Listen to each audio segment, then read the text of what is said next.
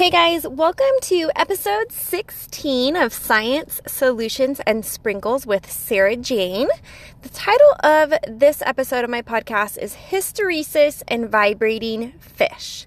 Now, maybe just the title caught your interest, but there are some interesting things. If you are involved in mechanical engineering or engineering of the sort, this will be very well known information for you, except for the vibrating fish part.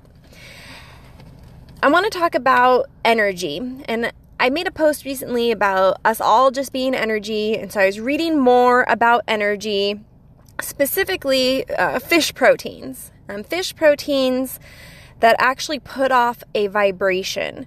So that's what actually prevents these fish from freezing is this vibration coming from this protein in their blood.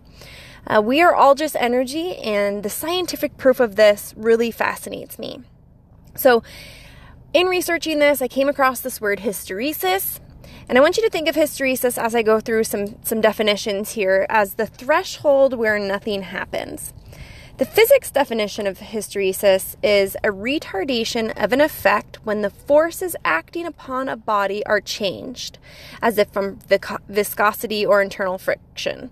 So I don't think that really says much. I'll repeat it again. A re- his, the definition in physics of hysteresis is a retardation of an effect when the forces acting upon a body are changed, as if from viscosity or internal friction. So the example that the book that I was reading gives is all manometer must be tested for hysteresis as well as for sensitivity and natural frequency. Um, on a side note, look up a, what a manometer is sometime. It's kind of fascinating. I might have to do a whole video on that, but in physics, this hysteresis is especially a lagging in the values of resulting magnetization in a magnetic material such as iron due to a changing magnetizing force. Um, so the actual word hysteresis comes from the Greek, um, and it the Greek for shortcoming. Again, just think of this as the threshold where nothing happens. I asked my brother, since I noticed that this was a physics term, my brother, who's a mechanical engineer, he's actually a mechanical engineer with an emphasis in fluid dynamics. Yeah, nerd alert. Um, he's not really a nerd. I somebody asked me that question the other day, actually. So I wouldn't say he's a nerd. He's a very smart, but he's also very grounded. Um, anyways, when I asked him about hysteresis, he said that it is present in almost any mechanical system um, which I think is really interesting. And you can go to YouTube and type in hysteresis, and you'll see uh, all kinds of examples. I watched one video with um, electrical engineer, and the favorite example that he gave me, or I saw there, was the thermostat in your house. So the thermostat in your house has hysteresis built in. When you set the temp, say to cool at 70, your, your thermostat isn't going to kick in, you know, maybe till 72.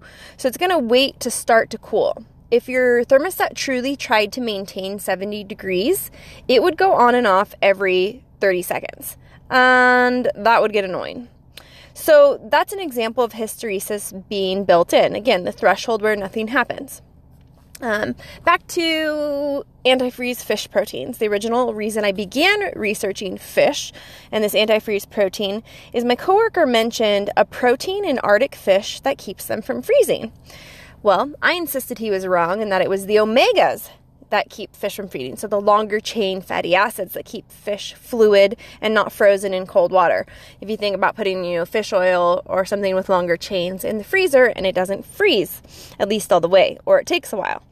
Um, that could be a whole podcast in itself talking about why longer chains take longer to freeze. Anyway, Upon further research, my coworker was right. It was actually an antifreeze protein that's found in certain fish that prevents them from, from freezing.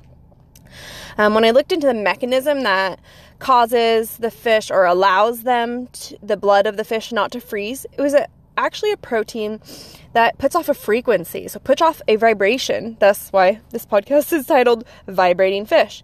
Um, this frequency that this this protein puts out doesn't let the things that it touch touches freezes.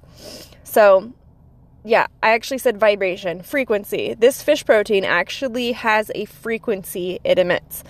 Um, so, what does that have to do with hysteresis? Um, thermal hysteresis is the separation of the melting and freezing temperature. So the temperature of the ice is referred to as the hysteresis, or excuse me, the temperature of ice growth is referred to as the hysteresis freezing point. Now, because of the salt in the ocean, um, it makes it so that seawater doesn't freeze until about negative 1.9 degrees Celsius. Normal freezing temperatures are about zero degrees Celsius, that's why it's zero. These antifreeze glycoproteins make it so that Arctic fish don't freeze until 2.5 degrees Celsius. So while the water around them could technically be frozen, the fish won't freeze. So, again, I know this is a deep subject. Just remember that hysteresis is the threshold where nothing happens. Fish can have a frequency, and that we're all just energy. If you want some links to hysteresis and to the fish protein research, I'm going to post them at my blog on sprinkles.com. That's sssprinkles.com. Again, graphs and supporting articles. Remember that you should learn something every day. And this has been episode 16 Hysteresis and Vibrating Fish. Science Solutions and Sprinkles with Sarah Jane. When you go to the website, you'll see links to social media too. Thanks for listening.